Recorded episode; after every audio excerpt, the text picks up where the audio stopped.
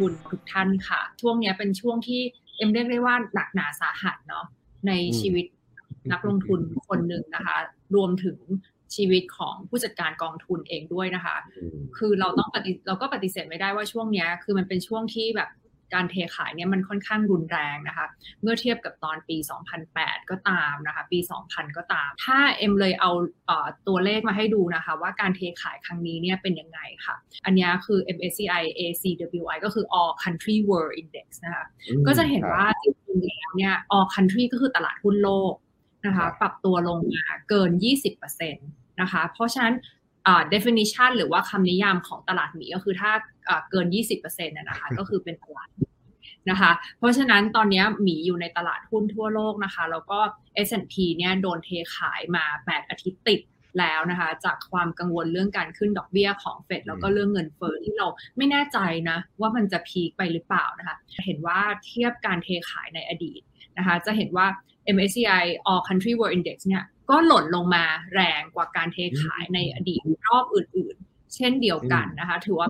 เป็นการเทขายที่แรงแล้วก็เร็วนะคะกว่าค่าเฉลี่ยในอดีต ก็เช่นเดียวกับ S&P การเทขายในรอบนี้ ตอนที่ขึ้นไปพีคๆก็คือตอนเดือนมกราคมพานะคะแล้วก็เนี่ยจากวันนั้นเนี่ยก็ ค่อนข้างเทขายเร็วเหมือนกันนะคะ ลงมาถึงจุดรับที่ 20%จากพีคเนี่ยก็มีแรงซื้อกลับบ้านพอเห็นว่าในอาทิตย์นี้ที่ผ่านมาเนี่ยมีพอถึง 20%มีแรงซื้อกลับ 20%มีแรงซื้อนะเหมือนกับว่ายังมีสองฝั่งของตลาดที่พยายามคิดว่าไม่เชื่อว่า S&P จะเข้าสู่แบร์มาเก็ตนะคะ อีกฝ่ายหนึ่งก็คิดว่าโอ้ไม่น่าจะรอด น่าจะต้องลงไปถึงแบร์มาเก็ตนะคะ ก็เนี่ยค่ะเอามาให้ดูว่า ตลาดหุ้นทั่วโลกนะคะ อันนี้เป็นยุโรปกับญี่ปุ่น ถือว่าเป็นตลาดที่ค่อนข้างแข็งแรง เราชอบญี่ปุ่น คือญี่ปุ่นเนี่ยถึงแม้ว่าตลาดหุ้นจะลงมาแต่ลงมาน้อยกว่ายุโรป แล้วก็ลงมาน้อยกว่าอเมริกาแน่นอนนะคะสำหรับ MSCI ยุโรปนะคะก็จะเห็นว่าโอ้โหยุโรปเจอแจ็คพอตหลายด้าน ไม่ว่าจะสงครามรัสเซียยูเครนมันก็ส่งผล ตรงๆกับราคาน้ำมันนะคะ แล้วก็ ECB เนี่ยปรากฏว่าต้องขึ้นดอกเบี้ยทั้งทั้งที่เหมือนไม่แน่ใจว่าเงินเฟ้อครั้งนี้จะมาจากฝั่งความต้องการเป็นความดีมาเป็นดีมาจริงๆหรือเปล่าหรือว่าจริง ๆ เป็น supply เพิ่มก็คือปัญหาฝั่ง supply เป็นเรื่อง energy ซะมากกว่าที่คลี่คลายคลี่คลายนะคะมันไม่มันเราไม่สามารถขึ้นดอกเบี้ยเพื่อแก้ปัญหาเรื่องพวกนี้ได้นะคะ แต่ว่ากลายเป็นว่า ECB เนี่ยต้องขึ้นดอกเบี้ยสองครั้งในปีนี้นะคะ ก็จะดูว่าเนี่ยยุโรปมันโฮอัพหรือว่ามันมีแรงซื้อกลับค่อนข้างดีนะคะ ตอนที่ลงไปเฉียดเฉียด 15%ก็มีแรงซื้อกลับ ตอนสงครามเนี่ยลงไปเยอะนะคะ แล้วก็มีแรงซื้อกลับนะคะ พวกกลุ่มประเทศกลุ่มที่เป็นบริษัทพลังงานทดแทนก็มีแรงซื้อกลับมาประมาณ 20%นะคะ แล้วก็ลงไปแน่ว่าก็จะทดสอบอยู่แถวๆนี้นะคะ แล้วก็ถ้าไม่มีปัจจัยอะไรเพิ่มเนี่ยยุโรปก็ไม่น่าจะลงไปได้ลึกกว่านี้ เพราะว่าไม่ได้ทำ low ใหม่ ไม่ได้ทำจุดต่ำสุดใหม่ นะคะ ส่วนฝั่ง TOPIX คือญี่ปุ่นนะคะ ก็จะสังเกตว่าญี่ปุ่นเนี่ยเทียบกับยุโรปแล้วก็อเมริกากับตลาดหุ้นโลกเนี่ยถือว่าแข็งแกร่ง ใช่ ถือว่ายังดูดีนะคะ ด้วยเศรษฐกิจที่เขายังไม่ได้เปิดประเทศเลยนะกำลังจะรับนักท่องเที่ยวแล้วก็นักท่องเที่ยวทั่วโลกเนี่ยก็เตรียมตัวที่จะไปถึงกระทั่งแลกเงินเยนกันไว้ก่อนนะคะ เศรษฐกิจเขากำลังฟื้นโมเมนตัมกำลังดีนะคะ แล้วก็เยนเนี่ยถึงแม้ว่าอ่อนไปก็ดีกับ ญี่ปุ่นที่เน้นการส่งออกนะคะ ถึงแม้ว่ามันจะแข็งขึ้นมาบ้างนะคะคราวที่เราที่เราคุยกันเรื่อง yen carry trade แล้วก็ตอนนี้ถึงแม้ว่ามันจะแข็งขึ้นมาบ้าง แต่ก็ยังอยู่ในโซนที่อ่อนมากก็ยังส่งผลดีกับเศรษฐกิจญี่ปุ่นอยู่นะคะ มูลค่าไม่แพง แล้วก็เป็นประเทศเดียวที่กำไรเนี่ยยังมีการปรับเพิ่มขึ้นนะคะด้วยการที่เป็นประเทศที่ส่งออกนะคะ เพราะฉะนั้นเอ็มว่าก็เนี่ยค่ะดูจาก performance นะคะผลตอบแทนแล้วก็ดูจาก momentum เนี่ยดูเหมือนนะว่าในตลาด พัฒนาแล้วค่ะ ญี่ปุ่นเหมือนจะอ่อนแอน้อยที่สุดละกัน จริงเอ็มก็นึกว่าช่วงนี้เนี่ยจะไม่ค่อยได้รับการสนใจจากนักลงทุนที่จะถามเรื่องการลงทุนต่างประเทศเพราะว่าคนก็ไม่ค่อยอยากจะเปิดดูพอร์ตใช่ไหมคะแต่เอ็มได้รับโทรศัพท์จากหลาย ๆ ท่านที่เอ็มนับถือนะแล้วก็เอ็มคิดว่าเขาเป็นนักลงทุนที่ที่ค่อนข้างเก่งเนี่ยก็เริ่มเข้ามาถามและลูกค้าเริ่มเข้ามาถามแล้วว่า อะไรที่มันลงมาเยอะ ๆ ใช่ไหมคะเอ็มว่าอันนี้ก็เป็นสัญญาณว่า ในขณะที่นักลงทุนกลุ่มหนึ่งออกจากตลาดไป ก็มีนักลงทุนอีกกลุ่มหนึ่งเริ่มเข้ามาถามค่ะ พูดถึงการเทขายเนี่ยเอ็มเลยเอามาให้ดูสั้น ๆนะคะ ว่าอะไรที่มันลงมาเยอะๆแล้วแล้วยังมีอนาคตที่ดีอยู่นะคะอะไรที่เราเชื่อว่าไม่มีอนาคตเราก็อ่าไม่ลงทุน แต่อะไรที่เราเชื่อว่าเฮ้ยประเทศนี้ ในอนาคตข้างหน้ามันต้องขึ้นมาเป็นหนึ่งในสองของผู้นำโลกสิ หรือว่าประเทศนี้ยังมีศักยภาพอยู่อะไรเงี้ยนะคะ เอ็มเอามาให้ดูค่ะประ เทศที่ลงมาเยอะที่สุดนะคะ ก็คืออันล่างสุดเลยค่ะ MSCI China นะคะ ที่ลงมา 50นะคะ แล้วก็ลองลงมาก็คือ S share 44%เห่งเสง36% MSCI EM 30%นะคะ ซึ่งเอ่อเอเชียด้วย 30%นะคะ ซึ่งพวกนี้เนี่ยตอนนั้นเขาขึ้นไปพีตอนปีที่แล้วเดือนกุมภาค่ะ แล้วก็ ผ่านข่าวร้ายกันมาเยอะนะคะ ซึมซับข่าวร้ายมันหนึ่งปีนะซึมซับข่าวร้ายมาหนึ่งปี ไม่ใช่เหมือน S&P ที่เพิ่งลงมาสี่เดือนนะคะเพราะฉะนั้นตลาดหมีของพวกเอเชียเนี่ยเป็นหมีที่ค่อนข้างแก่เอ็มก็หวังว่าถ้าดอลลาร์ไม่แข็งก่อไม่ไม่แข็งต่อนะคะแล้วก็เงินเฟ้อในเอเชียไม่ได้สูงมากนักนะคะเราก็หวังว่าหมีแก่ตัวเนี้ย ค่อยๆ น่าจะกลายร่างไปเป็นกระทิงได้ เพราะว่า e a r n i n g ก็น่าจะเริ่มดีขึ้นนะคะ reopening นะคะประเทศไทยก็เป็น destination เป็นสถานที่ท่องเที่ยวของชาวต่างชาตินะคะ เพราะฉะนั้นเอ็มก็คิดว่าเอเชียมีความหวังว่าน่าจะกลับมานะคะ ส่วนประเทศที่ยังไม่เข้าตลาดหมีแล้วกันก็คือญี่ปุ่นแล้วก็ยุโรปที่เมื่อกี้เอ็มเล่าให้ฟังนะคะ ทีนี้มาตอบคำถามที่ว่า ถ้าเกิด recession ขึ้นมาจริง ๆ เนี่ยจะทำยังไงนะคะ ตลาดเนี่ยเทขายไปแล้วเนาะไม่ว่าจะเกิดหรือเปล่าเทขายไปก่อนแล้วนะคะ แต่ว่าถ้าดูจากปัจจัยพื้นฐานเนี่ยยังแข็งแกร่งนะคะ พวกตัวเลขทางเศรษฐกิจยังแข็งแกร่ง ตลาดเนี่ยกังวลว่าจะเกิดเศรษฐกิจถดถอย เพราะว่า 1. position ของพวก active fund manager ค่ะ ผู้จัดการกองทุนเพิ่มเงินสดสูงที่สุดตั้งแต่ .com นะคะ อันนี้ก็เป็นสิ่ง ที่สะท้อนความกลัวของเขาได้ 2. PE ของตลาดหุ้นเนี่ยโดนดีเรทลงมา 20%แล้วตั้งแต่ต้นปีนะคะซึ่งอันนี้ก็ทำให้ตลาดอเมริกาเนี่ยไม่แพงแล้วนะคะค่อนข้างถูกอยู่ที่ประมาณ 17ถึง 18 เท่านะคะ PE สามคือค่าความเสี่ยงต่างๆ โดดขึ้นอย่างมากจนเท่ากับว่าเท่าเท่ากับตอนเศรษฐกิจถอยนะคะสี่คือเงินรายย่อยออกจากตลาดนะคะห้าคือ ค่าความเสี่ยงเมื่อเทียบกับสินทรัพย์ปลอดภัย เช่นพันธบัตรรัฐบาล 10 ปีเนี่ยปรับตัวสูงขึ้นก็คือเงินวิ่งหาสินสินทรัพย์ปลอดภัยนะคะ แล้วก็เงินตลาดหุ้นมากนะคะ เพราะฉะนั้นถ้าดูจากดัชนีเหล่านี้แน่นอนตลาด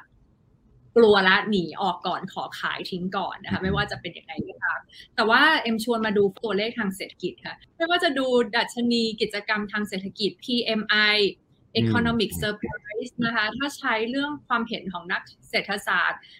ต่างๆ การปรับประมาณกำไรของบริษัทจดทะเบียน การเติบโตของยอดขายเมื่อเทียบกับไตรมาสที่แล้ว ยังไม่มีดัชนีไหนบ่งบอกว่าเราเนี่ยจะเข้าสู่สภาวะเศรษฐกิจถดถอยได้เลย อันนี้เอ็มก็คิดว่าตลาดเขาก็มองล่วงหน้าไปประมาณ 6-9 เดือนนะคะ แล้วก็เขาก็คิดว่าเอ๊ะมันจะมีโอกาส หรือเปล่าที่จะเกิดเศรษฐกิจถดถอยมันก็เลยทำให้ตลาดเนี่ยเทลงมาก่อนนะคะแต่เอ็มเนี้ยเอ็มก็พยายามจะมาพูดแฟกต์ให้นักลงทุนฟังว่าถ้ามันเกิดเศรษฐกิจถดถอยจริง ๆ นะ ตลาดลงได้มากกว่านี้นะคะ จะเห็นว่าแต่ละครั้งนะคะ ที่เกิดเศรษฐกิจถดถอยจริง ๆ เนี่ย ตลาดเนี่ยลงมาเฉลี่ยอยู่ประมาณ3ลบ36เปอร์เซ็นต์นะคะ ซึ่งตอนนี้ S เนี่ยลงมาประมาณแค่ 18เปอร์เซ็นต์แปลว่าถ้าเกิดจริง ๆ เนี่ย S&P สามารถลงไปได้ต่อนะคะ ตอนนี้ก็ลงมาประมาณ 18เปอร์เซ็นต์แล้วก็ด้านตัวเลขเนี่ยจะเป็น duration of move ก็คือจำนวนเดือนที่หล่นลงที่ดัชนีขึ้นไปจุดพีแล้วก็ลงลงมาจุดต่ำสุดเนี่ย จริง ๆ ถ้าเกิดเศรษฐกิจถดถอยเนี่ยเฉลี่ยต้องใช้เวลา 14 เดือนในการที่ดัชนีจะลงมานะคะ แต่ตอนนี้ S&P เนี่ยลงมาประมาณ สามถึงสี่เดือนเท่านั้นเอง เพราะฉะนั้นมันต้องมีเวลาให้ตลาดเนี่ยได้ซึมซับข่าวร้ายไปมากกว่านี้ถ้าจะเกิดจริงๆ เพราะฉะนั้นอันนี้เอ็มก็เอามาเตือนให้นักลงทุนระวังค่ะว่า ถ้าเกิดจริง ๆ ถ้าเราเห็นแนวโน้มเศรษฐกิจถดถอยจริงๆเนี่ยมีโอกาสที่จะดาวไซด์มีโอกาสที่ตลาดจะลงไปได้อีก แต่ถ้าเกิดเศรษฐกิจถดถอยจริง ๆ แล้วตลาดเห็นเห็นว่า มันจะไม่แย่ลงไปกว่านี้ ก็มีโอกาสที่ตลาดจะขึ้นมาก่อนที่เศรษฐกิจถดถอยจะจบแล้วแต่ว่านี้เนี่ยเอ็มอยากจะเอามาให้ดูทั้งสองด้านค่ะว่าจริง ๆแล้วเนี่ยเหมือนเอ็มดูจากผลกำไรของบริษัทจดทะเบียนในตลาดเนี่ยมันยังดูดีอยู่นะคะ จะเห็นว่าเวลาถ้าเกิดเศรษฐกิจถดถอยจริง ๆ พี่ทศอันนี้คือ earning revision คือการปรับประมาณการกำไรของนักวิเคราะห์นะคะ ปกติแล้วที่ผ่านมาเวลาที่นักวิเคราะห์เขาปรับประมาณการลงการลงเขาปรับตอนนี้มันยังน้อยมากเมื่อเทียบกับแต่ก่อนที่เขาเคยปรับลงนะคะ ก็อันเนี้ยยังบอกไม่ได้ เพราะว่าแปลว่าตอนนี้กำไรยังดูดียังอยู่ดีอยู่ แล้วก็เหมือนกับว่าต้นทุนที่สูงขึ้นจะไม่ได้ทำให้กำไรแย่ลงไปมาก นักวิเคราะห์ก็เลยยังไม่ได้ปรับประมาณการลงนะคะเมื่อกี้เราพูดถึงกำไร แต่ว่าที่เอ็มพูดถึงว่า PE เนี่ยมันโดนดีเรทลงมาเยอะ นะคะถึง 20%แล้วสำหรับ S&P นะคะ forward PE ว่าโดนดีเรทลงเยอะแค่ไหนนะคะก็จะเห็นว่าปัจจุบันแล้วก็เมื่อเทียบกับในอดีตเนี่ยก็จะเห็นว่าเท่าๆคือคือกันอาจจะมีบางครั้งที่มากกว่าการปรับ PE ลงมาในอดีตด้วยซ้ำนะคะก็สะท้อนว่ากำไรเนี่ยจริง ๆ ยังแข็งแกร่งอยู่นะคะสำหรับบริษัททะเบียนในอเมริกานะคะ เราจะเห็นว่าบางตัวออกมาไม่ดี แต่ก็มีบางอุตสาหกรรมที่กำไรยังออกมาดีเช่น healthcare นะคะ เช่น utility นะคะบริษัทที่ไม่ดีก็อาจจะเป็นพวก tech นะคะ มี tech บางตัวก็มี tech บางตัวที่ดี เช่นเดียวกัน มี tech บางตัวที่ต้นทุนสูงขึ้นไม่สามารถปรับราคาได้ ก็มี tech บางตัวที่ปรับราคาขึ้นไปก่อนหน้านั้นแล้ว โดยที่ไม่ต้องรอต้นทุนนี้ก็คือพวก Semiconductor แล้วก็ Microsoft นะคะเอ็มก็เลยคิดว่าคราวนี้ภาพมันสับสนอยู่มี 2 ด้านในตลาดที่คิดค่ะพี่โทก็คือ ด้านที่คิดว่า กำไรยังดีอยู่นะเป็น blue sky scenario ก็คือว่าต้นทุนไม่สูงมาก เงินเฟ้อไม่สูงมากนะคะ แล้วก็เดี๋ยวราคาพลังงานก็จะลงมาเศรษฐกิจไม่ถดถอย soft landing ส่วนอีกด้านหนึ่งก็คือเงินเฟอ้อสูงนะเงินเฟอ้อยังลงมาไม่ได้เฟด engineer soft landing ไม่ได้หรอกแปดครั้งที่ผ่านมา soft landing ได้แค่สองครั้งเองนะคะ ก็จะมีสองเพราะฉะนั้นเอ็มว่ารอบเนี้ยใส่เงินตุ้ม อาจจะไม่เหมือนเดิมไม่คงไม่ใช่ละเอ็มก็เลยแบ่งออกมาเป็น 3 กลุ่มค่ะเอ็มก็เชื่อว่านักลงทุนทั่วไปเนี่ยก็มีมีหลากหลายประเภทนะ แต่เอ็มขอแบ่งว่าถ้าท่านเป็นคนที่อาจจะวัยเกษียณนะคะ แล้วก็เป็นความเสี่ยงต่ำเนี่ยตรงนี้เนี่ยเอ็มขอแนะนำให้เพิ่มเงินสดนะคะ เพราะว่าวัยเอ็มเข้าใจว่าวัยของท่านเนี่ย สิ่งที่สำคัญที่สุดก็คือการรักษาเงินต้น ใช่ไหมการรักษาเงินต้นการที่แบบเรามีพอมีพอกิน แล้วก็เงินต้นของเราไม่สูญเนี่ยเป็นสิ่งที่สำคัญสำหรับวัยเกษียณนะคะเพราะฉะนั้นหากเป็นไปได้เนี่ยพยายามหาเรสเงินสดเพิ่มเงินสดให้เพิ่มขึ้น ชะลอการลงทุนออกไปก่อนจนกว่าตลาดจะเห็นกลับเป็นขาขึ้นอีกครั้งนะคะ เพราะว่าการลงทุนในตลาดหนีนะคะสำหรับวัยเกษียณเนี่ยมันมีโอกาสที่ ตลาดจะลงไปได้เรื่อย ๆ เลยนะ เราไม่รู้ว่าจุดต่ำสุดอยู่ตรงไหนฉะนั้นสำหรับวัยเกษียณเนี่ยตรงนี้เอ็มนะขอให้เพิ่มเงินสดแล้วก็ชะลอการลงทุนนะคะสำหรับวัยปานกลาง ความเสี่ยงปานกลางนะคะ แล้วก็นักลงทุนที่เป็นวัยทำงานเนี่ยเอ็มคิดว่ามีสองแบบก็คือว่าถ้าสมมติว่าไม่ได้จะประหยัดภาษีแต่ว่าอยากที่จะลงทุนเนี่ย เอ็มว่า defensive เนี่ยช่วยได้ จะเห็นว่ากองทุนประเภท defensive เช่น utilities แบบ B g o p Infra ในขณะที่ตลาดหุ้นเนี่ยลงเละอย่างที่เอ็มเล่าให้ฟังตอนแรกแต่ B g o p Infra เนี่ยยังบวกได้ 2-3%เอ็มว่าแค่นี้ก็เก่งมากเก่งมากแล้วเพราะฉะนั้นเพราะฉะนั้นเนี่ยคนที่ความเสี่ยงปานกลางเนี่ยเอ็มแนะนำกองทุนที่เป็น defensive แล้วก็ทยอยลงทุนได้เช่น B g o p Infra แล้วก็ B Care แต่ว่าท่านที่ อยากที่จะประหยัดภาษีนะคะ แล้วก็ลงทุนเนี่ยแล้วก็อยากที่จะซื้อ S S F I M F เนี่ยเอ็มว่าแนะนำให้ทำ D C A ในช่วงนี้ได้เลย เพราะว่าโอ้โห time horizon ท่านระยะเวลาการลงทุนท่านเนี่ยเกิน 10 ปีนะคะ เพราะฉะนั้นตรงนี้เนี่ยอาจจะเป็นช่วงจังหวะที่ดีมาก ๆ ของท่านในการลงทุนนะคะ ระยะยาวก็ได้ เพราะฉะนั้นกองที่เอ็มแนะนำก็คือกองคุณภาพดีของกองทุนบัวหลวงของ BBLAM นะคะ ไม่ว่าจะเป็น B Future B Innotech B Zip นะคะ B Global เหล่านี้เนี่ยสามารถทำ DCA แล้วก็ลงทุนเป็นเพื่อการเก็บออมเพื่อประหยัดภาษีไปได้เลยนะคะวัยวัยรุ่นซิ่งแบบเอฟหมายความว่าวัยวัยที่แบบเสี่ยงสูงนะ แบบชอบแบบจี๊ดจี๊ดนะคะ นี่เรากำลังคุยกับถูกคนเลยนะ กลุ่มเดียวกันเลย แอมคิดว่าตอนนี้แล้วอะ ตรงนี้แหละ เราต้องมานั่งหาแล้วว่าอะไรที่มันลงมาเยอะ ๆ นะคะไบโอเทคนะเอ็มถามว่าอนาคตของโลกเนี่ย มันจะขาดไบโอเทคไปได้ไหมเอ็มคิดว่าไม่แล้วเดี๋ยวมันกลับมา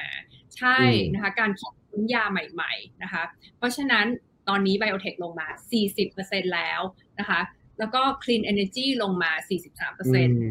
โลกก็เดินหน้าไปหาพลังงานสะอาดแบบไม่มีอะไรมาหยุดยั้งนะคะ แล้วก็ยุโรป เพิ่มสัดส่วนเรื่องพลังงานสะอาดบอกว่าจะเพิ่มจาก 15เปอร์เซ็นต์มาเป็น 45เปอร์เซ็นต์นะสัดส่วนการใช้พลังงานเนี่ยเอ็มก็คิดว่าไม่ใช่ยุโรปประเทศเดียวที่จะเดินหน้ามาหาทิศทางนี้จีนก็ต้องทำเหมือนกันเพราะว่าเรื่องพลังงานเป็นเรื่องที่ใหญ่ที่สุดสำหรับเขาเหมือนกันนะคะ AI automation ราคาลงมา 30%แล้ว ถามว่าเราจะไม่ใช้ AI เนี่ยเอ็มก็ เป็นไปไม่ได้เนี่ยเอ็มว่าต้องนักลงทุนเสี่ยงสูงเนี่ยต้องมาขุดแล้วแหละ ว่าแบบโอ้ย semi ลงมากี่เปอร์เซ็นต์ biotech ลงมากี่เปอร์เซ็นต์ที่ลงมาเท่าไหร่ cybersecurity ลงมาเท่าไหร่นะคะเอ็มว่าโอ้เนี่ยเป็นช่วงเวลาที่แบบทำการบ้านหนักมากสำหรับนักลงทุนเสี่ยงสูง แล้วก็เราก็ไม่ได้แนะนำว่าตลาดตกลงไปเราซื้อทันทีเอ็มคิดว่าต้องทำแบบนี้ก็คือว่าตลาดลงมา 30%แล้วสำหรับ thematic นะซื้อไม้หนึ่งลงมา 35%อีก ไม้หนึ่งอะถ้าลองยังลงต่อแล้วหยุดละแล้วรอขาขึ้นก็ได้ไม่เป็นไร เพราะเขาจากสถิติค่ะพี่โทษมันมีการรวบรวมสถิติมาว่า ถ้าสมมติว่าเราซื้อตอนที่ตลาดลงทันทีเนี่ยหรือว่าเราซื้อแล้วเรารอให้ตลาดขึ้นมา 50%ก่อน ปรากฏว่าได้ผลตอบแทนใกล้ ๆกันราะว่าถ้าท่านรอตลาดลงเราซื้อเลยเนี่ย โอกาสลงทุนเนี่ย มันตกลงไปได้อีกเยอะนะคะ หรือว่าแต่ว่าถ้าท่าน ให้ตลาดลงมาก่อน ซึมไปก่อน แล้วค่อยขึ้นตอนอได้ตอนขาขึ้นเนี่ย โอกาสที่จะได้กำไรเนี่ยก็มีเหมือนกัน แล้วก็มีเยอะกว่า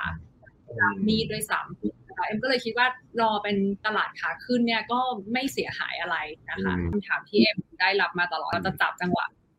ยังไงนะคะเอ็มก็เชื่อว่าแม้แต่กูรูระดับโลกก็ซื้อที่บอททอมไม่ได้นะคะ อันนี้เราก็ทราบกันขายที่พี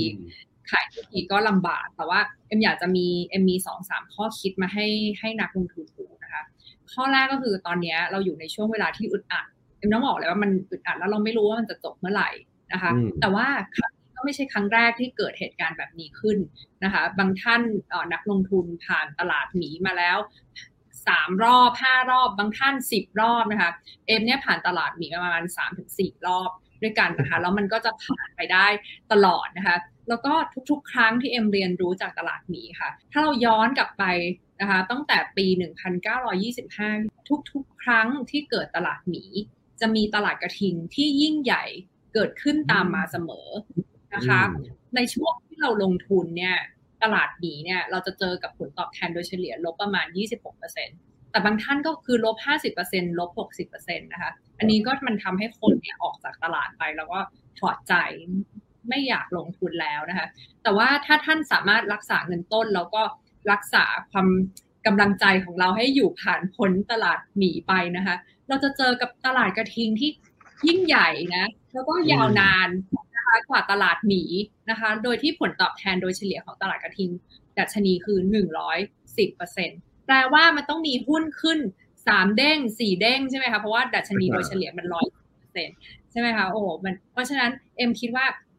ตอนนี้เราต้องรักษาเงินต้น รักษาพอร์ตของไม่ให้ลบเยอะนะไม่ให้ลบเยอะ แล้วก็รักษาเงินต้น รักษากำลังใจแล้วเราจะเจอกระตตลาดกระทิงที่ตามมานะคะแล้วก็ตลาดขาลงเนี่ยมันอายุสั้นกว่าขาขึ้นเสมอ เพราะฉะนั้นจริง ๆ ในช่วงชีวิตของนักลงทุนทั้งหมดส่วนใหญ่เราจะอยู่ในตลาดกระทิงเราจะอยู่ใน bubble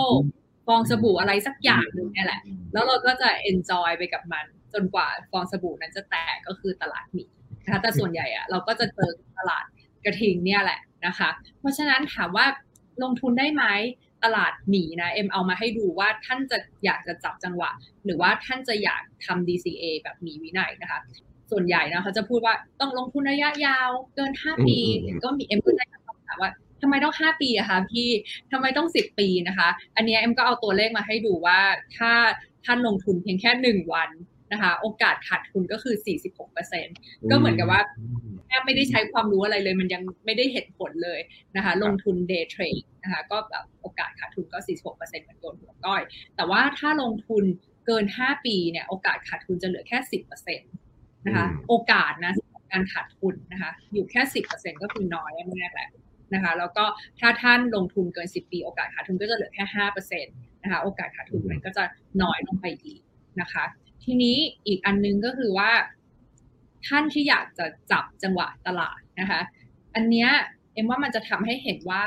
ถ้าท่านจับตลาดแล้วพลาดวันที่ดีที่สุด 10 วันแรกไปนะคะพอร์ตของท่านเนี่ยก็จะเหลือแค่ 49%นะคะ แต่ว่าท่านถ้าท่านไม่ได้จับจังหวะ ตลาดเลยนะคะพอร์ตของท่านก็จะคือ 20,000%นะคะเพียงแค่ท่านพลาด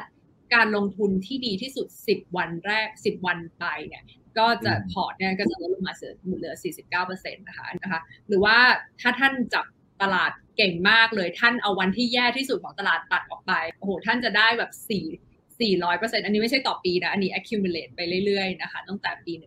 1930 นะคะ เพราะฉะนั้นเอ็มก็คำแนะนำของเอ็มก็คือว่าเราไม่รู้หรอกว่าวันไหนจะเป็นวันที่ดี หรือวันที่แย่ที่สุดของตลาดนะคะ ผลตอบแทน accumulate 20,000%นี้เอ็มก็คิดว่าเราเราพอใจนะคะ แล้วก็เอ็มก็อันนี้เขาทำมาให้ดูเฉยๆแหละว่า เอามาเปรียบเทียบว่าโอ้ถ้าเราจับจังหวะตลาดไม่ได้จริง ๆ หรือว่าแค่พลาดไปแค่วันเดียว 10 วันแรก เท่านั้นเองในแต่ละช่วงเวลาช่วง 10 ปีเนี่ยโอกาสที่จะให้ผลตอบแทนที่มันต่างกันเนี่ย ลดลงเหลือแค่ลดลงต้อง 40 ไปเหลือแค่ 49%นะคะจากเดิมที่เราได้ต้องสองนะเอ็มว่าวินัยการทำ DCA นะคะยังไม่ถูกค่ะสิ่งที่สำคัญว่าผู้ชนะในแต่ละช่วงเนี่ยเปลี่ยนแปลงไปตลอดทุกปี แล้วก็สมมติว่าผู้ชนะที่เคยนำพาตลาดขึ้นไปนั่นก็คือเทคโนโลยีนะคะในปี 2020 แล้วก็จีนในปี 2020 ใช่ไหมก็เป็นตัวที่นำพาตลาดลงมา นะคะ ทีเนี้ยการที่จะพาตลาดขึ้นไป อีกรอบหนึ่งเนี่ย มันจะไม่ใช่ผู้นำคนเดิมนะคะ อันนี้เอ็มก็เอามาให้ดูจากหนังสือ How to Make Money in Stock นะคะวิลเลียมโอนิลเนี่ยเป็นโอ้โหเป็นกูรูแล้วก็เป็นอาจารย์ของหลาย ๆ ท่านนะคะเอ็มเชื่อว่าทุกท่านก็อาจจะเคยอ่านหนังสือเล่มนี้มาแล้วนะคะ ท่านบอกว่าเวลาที่เกิด ตลาดกระทิงครั้งใหม่เนี่ยเห็นไหมว่าอุตสาหกรรม แต่ละอุตสาหกรรมมันเปลี่ยนไปตลอดเลยนะคะแล้วเขาก็มีการเล่นตั้งแต่อุตสาหกรรมอวกาศอลูมิเนียมนะคะ vending machineนะคะตู้กดอะไรต่างๆมาผลัดเปลี่ยนเวียนกันไปทุกปี tech เนี่ยเหมือนจะไม่เล่นแล้วตั้งตั้งแต่ปี 1967 แล้วเดี๋ยวสักพักมันก็กลับมานะคะ หรือว่าก็มีการเล่นพวกทองโค นะคะแคตตาล็อกก็กลายก็เคยกลายเป็นผู้นำอุตสาหกรรมเหมือนกันนะคะเนี่ยลองดูในปี 1975 อันนี้เอ็มว่ามันเอ็มดูเอ็มก็น่าสนใจมาก ปี 1976 ก็เป็นพวกโรงพยาบาลนะคะ nursing home นะคะตอนปีที่เกิด stagflation นะคะก็เป็น 1979 นะคะก็เป็น oil oil service นะคะแล้วคนก็ลืมไปแล้วว่าเทคจะกลับมาได้ อ้าว small computer ก็ยังให้ผลตอบแทนที่ดีอยู่นะคะในปี 1900 1979 ถึงปี 1980 นะคะ แล้วก็เนี่ยปี 1999ตอน .com ก็เป็นอินเทอร์เน็ต medical biomed เนี่ยก็มาหมดนะคะ คล้ายๆ กับตอนปี 2000 เลยปี 2020ที่เกิดโควิดนะคะเพราะฉะนั้นปีที่แล้วมันก็เป็นปีของหุ้นที่เป็น growth มาก ๆ เป็นหุ้น tech แบบ hyper growth แต่ถัดไปจะเป็นอะไรนะคะ เอ็มก็อันนี้เนี่ยเอ็มยังหาคำตอบไม่ได้แต่ว่า ให้ผู้จัดการกองทุนทำงานหนักแทนท่านใช่ไหมเราก็พยายามหาเราพยายามหาแล้วก็พยายามศึกษาทุกวันว่าเนี่ยมี World Economic Forum เกิดขึ้นเนี่ยผู้นำพูดถึงเรื่องอะไรอุตสาหกรรมอะไรเป็นพิเศษนะซึ่งเมื่อวานก็มีการพูดถึงเรื่อง Metaverse นะเป็นเรื่อง spending ใน Metaverse อะไรพวกนี้นะคะ ซึ่งอันนี้เนี่ยเอ็มเคยคุยเรื่องธีม ABCEV กับนักลงทุนนะคะ BBL ไปหลายน่าจะหลายครั้งแล้วว่าเอ็มคิด ธีมในอนาคตเนี่ยมันจะหนีไม่พ้นเรื่องพวกนี้นะคะ แต่ว่าก็แน่นอนเดี๋ยวเราก็จะพยายามศึกษาไปทุกวันแหละว่ามันมีอะไรใหม่ ๆ ที่น่าจะเป็นสิ่งที่น่าจะลงทุนแล้วก็นำพาให้เกิดตลาดกระทิงอีกครั้งนะคะ แต่ว่าธีม A B C E V นะคะ A ก็คือ AI automation robotic B ก็คือ big data พวก cloud computing นะคะ ก็จะเห็นว่าบริษัทที่ประกาศงบออกมาเนี่ยพวกเทคโนโลยีพวกธุรกิจคลาวด์เนี่ยก็เป็นส่วนที่ทำให้เทคเนี่ย